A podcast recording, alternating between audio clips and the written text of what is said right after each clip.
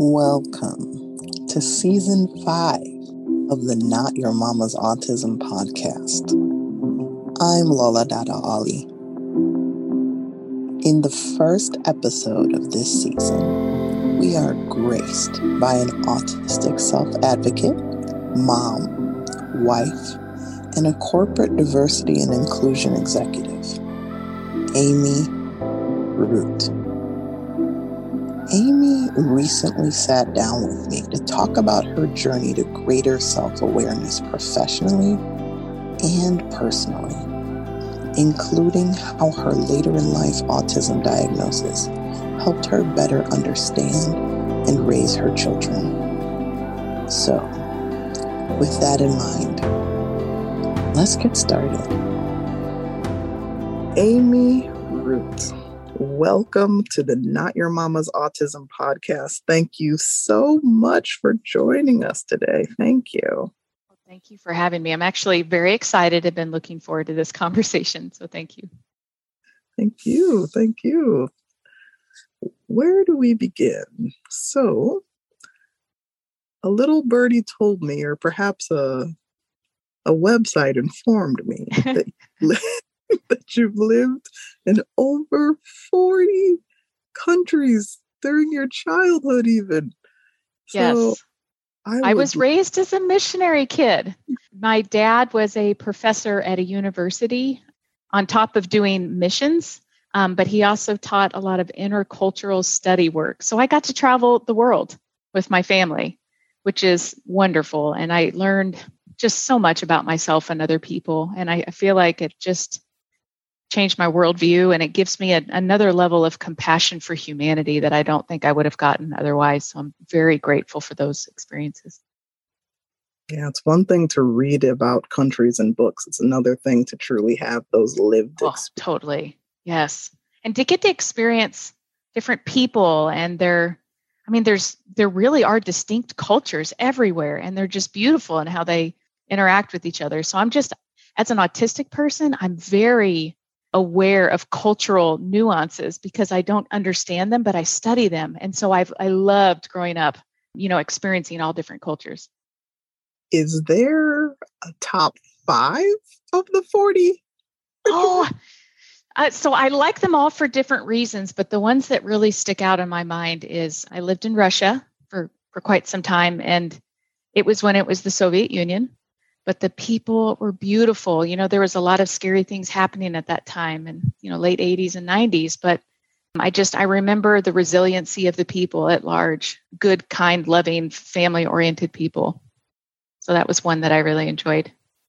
So you mentioned already that you are actually autistic. So we have That's right. Yet a wonder yet another wonderful self-advocate on this podcast. So I wanted to dig a little deeper when were you first diagnosed?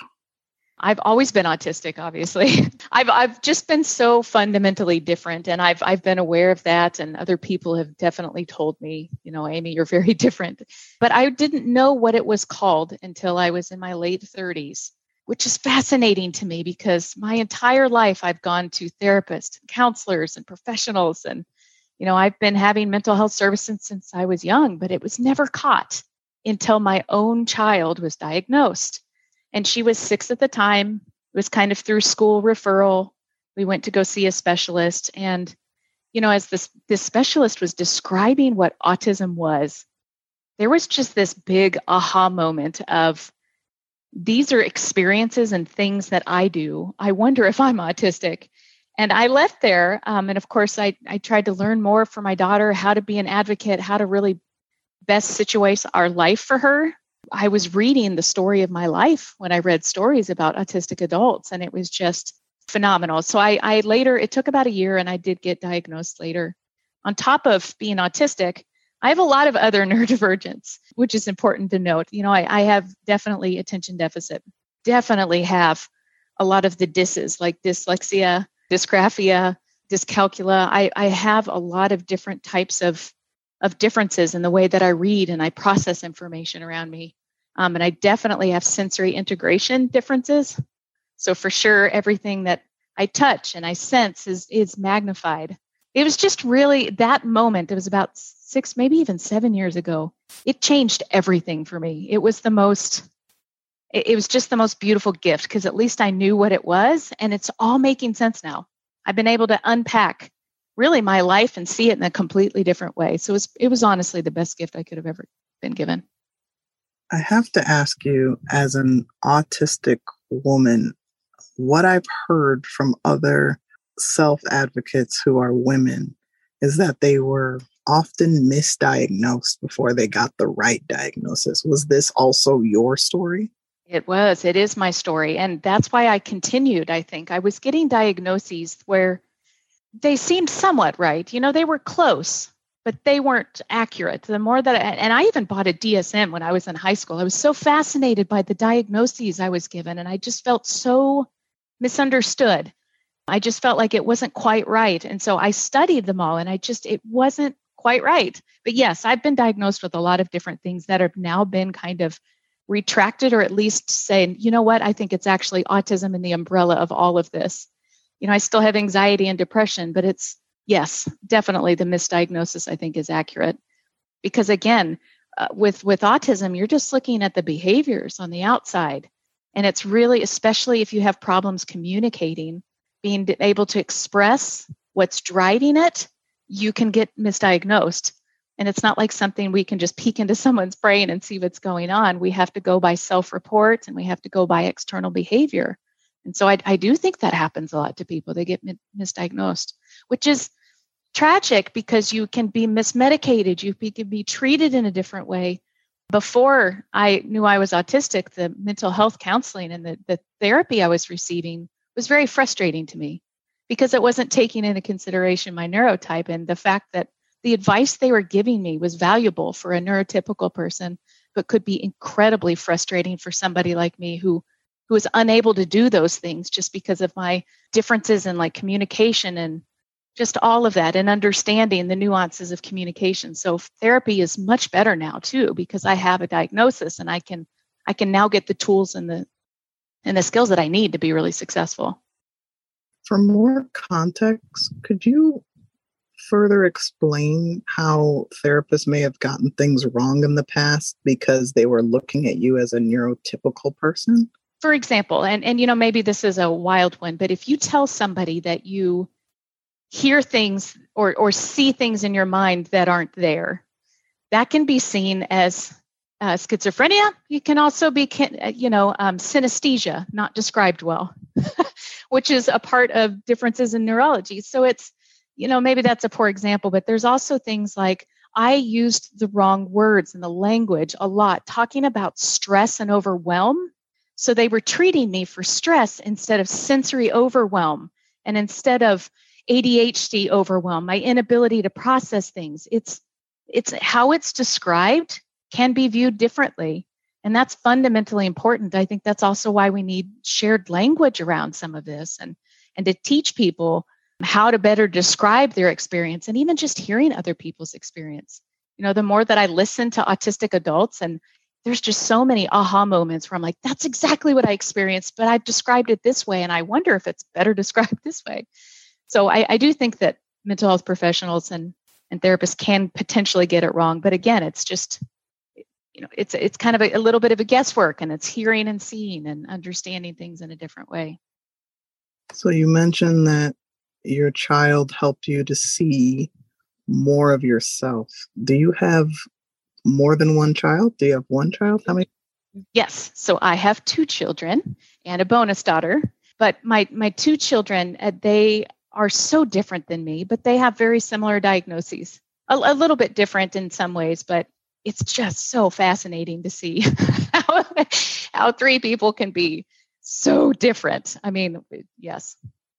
So I reached out to you on social media after I saw one of your posts, and it was about I'm a sucker for self awareness. Like, I just, everyone should really practice some form of radical introspection whatever that looks like for you, having yes. really close, truthful friends that can tell you about yourself while you spending that extra time to figure out what makes you tick. Why are you the way you are? And you said something so beautiful. You talked about how now that you really understand yourself more, including being diagnosed with the proper neurotype, you're now able to self parent almost the younger version of you while you parent your children in the present day. It was so beautifully put. Could you expand upon that? Yes. Please? Well, thank you. I, I was basically saying that I get the gift of reparenting myself as I'm parenting my younger children who have kind of similar neurotypes, and it's. I think that's a gift too because you know my my folks didn't know what was going on with me, and it's again very hard to support and equip people when you don't really understand what's truly going on. And from the outside, the behavior can be seen as all kinds of things. Depends what lens you put on. And so I have just a beautiful gift as I'm unpacking and being much more self aware and just kind of refiltering and reprocessing my past and giving myself a lot more grace because I'm not like a a broken typical person. I'm a very successful neurotip, you know, neurodivergent person in a world that wasn't created for me. And so I'm, you know, I'm kind of owning that and taking taking my story back. But I get to do that while I'm raising children who are going through some of the painful things that I had, and I have a different perspective now. Um, I can pause. I can explain things. I can tell them, you know, just from my experience, where it could be seen as something different, or how to encourage them to self advocate for themselves, or, you know, all the things that I I now wish that I could have done I'm allowing them and showing them that there's other ways to to be and to accept themselves as early as possible. I mean, self-confidence, self-awareness, self-advocacy is so important and we just don't teach that a lot. And when we do teach it, a lot of those children are penalized for that. So I'm just it's been a really a good gift. Are your children verbal? Uh, yes, my oldest not verbal for a long time because I wanted to just touch upon how self advocacy comes in many forms. It could be my daughter now is nine and she's starting to self advocate with the help of her AAC device and then the vocabulary she does have. And it's just very interesting to see this little budding self advocate coming about in a different form than what society is used to. Oh, so. that's great. Yes. Does it give you a sense of pride and just, yes, it truly does. Um, her therapist reported today that she is spontaneously self soothing. So when she gets frustrated, she counts to 10, she crosses her hands. So she's self soothing. And I was elated. I, I, I was elated. I know you can relate as, uh, yeah. as I'm still learning that as an adult how to do that. So it's so great that she's doing that. I'm, oh, that's wonderful so proud of her. So uh, along those lines, in a way, do you feel like you experience deja vu moments?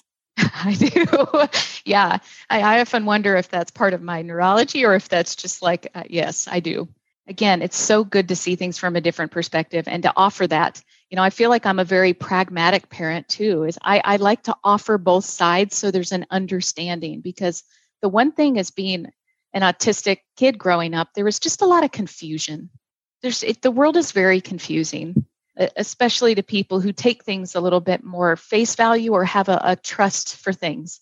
And so, you know, that kind of understated, nuanced, passive communication or even passive aggressive style that a lot of people have, it's really confusing. So I get to give that to my kids and try to describe that. And I think it's really interesting conversations too, because when they describe their experience, I get to see things new too. We've talked about navigating systems that were not designed for yes. your type of brain.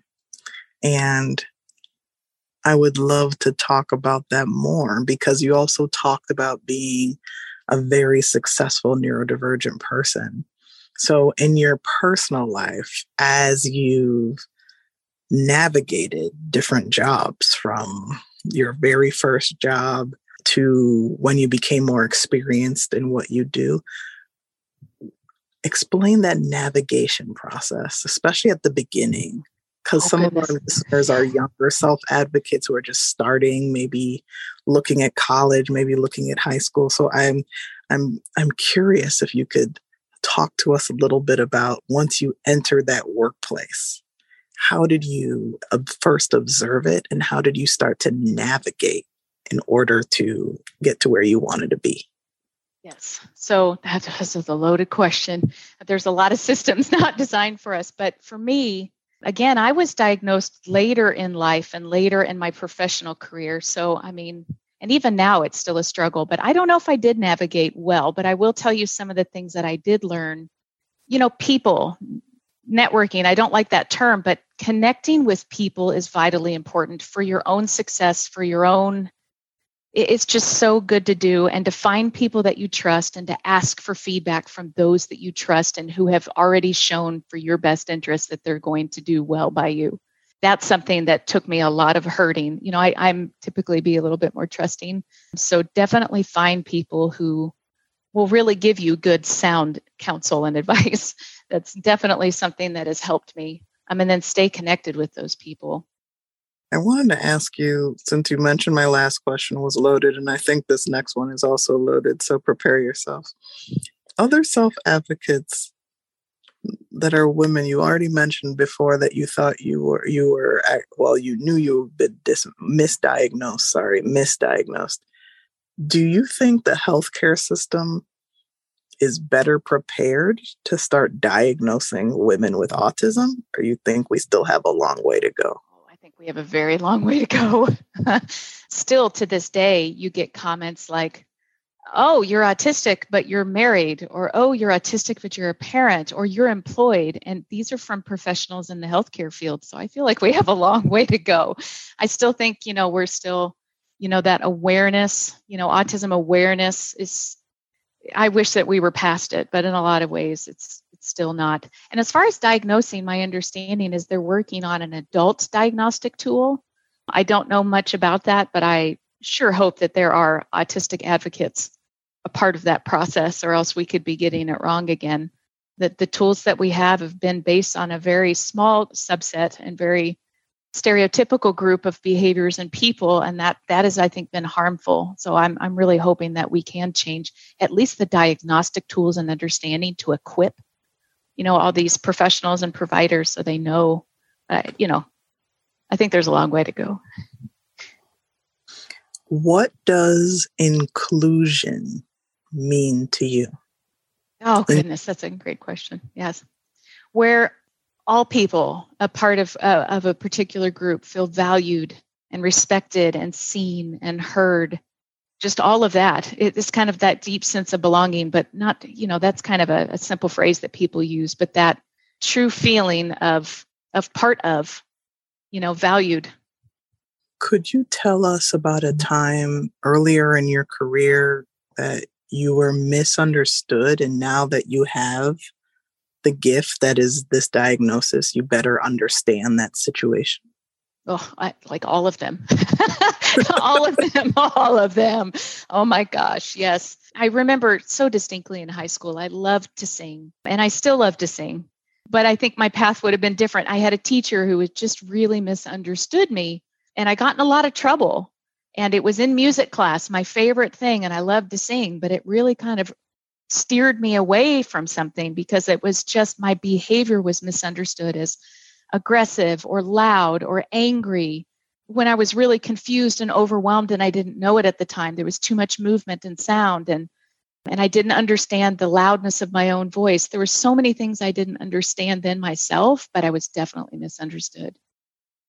As you can tell, that's painful too. Those type there's so many of those. I think mm-hmm. early in my my career in the workplace, there were many times where I I like to make suggestions because I genuinely care. I'm a very purpose driven person.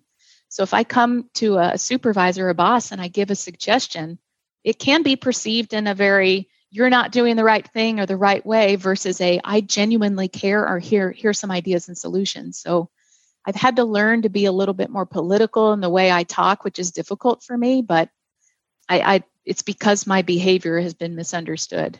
You know, if you come at it from the lens of of positive regard and, and trying to seek to understand, it wouldn't be perceived that way. But I don't think that's uh, the way a lot of things work. A lot of people don't work that way.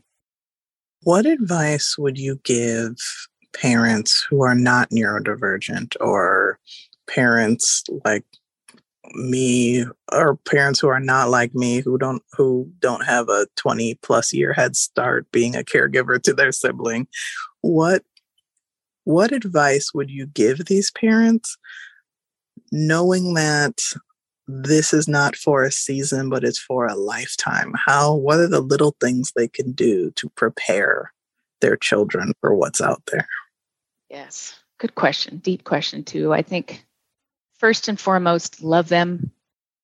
There's no amount of teaching, like just love your children, love them.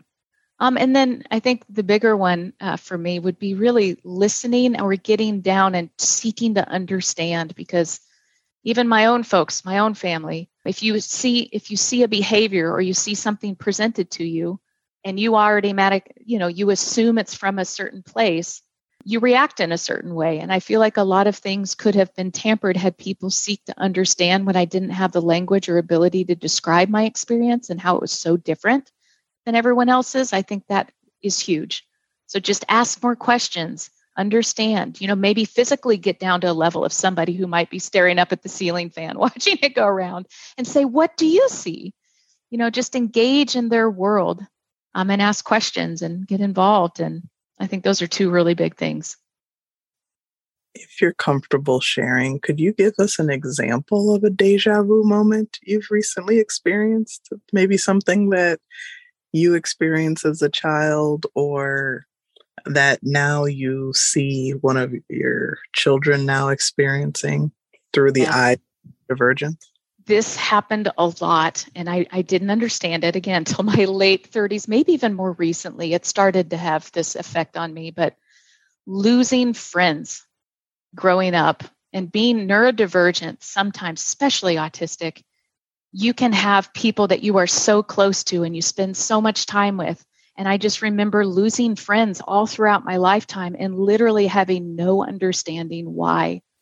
And that's painful. And i see my children going through that. And i think that has some to do with just differences in communication and expectations. And you know some people will address things and others won't. It's just it's painful whenever you have a communication difference with people around you.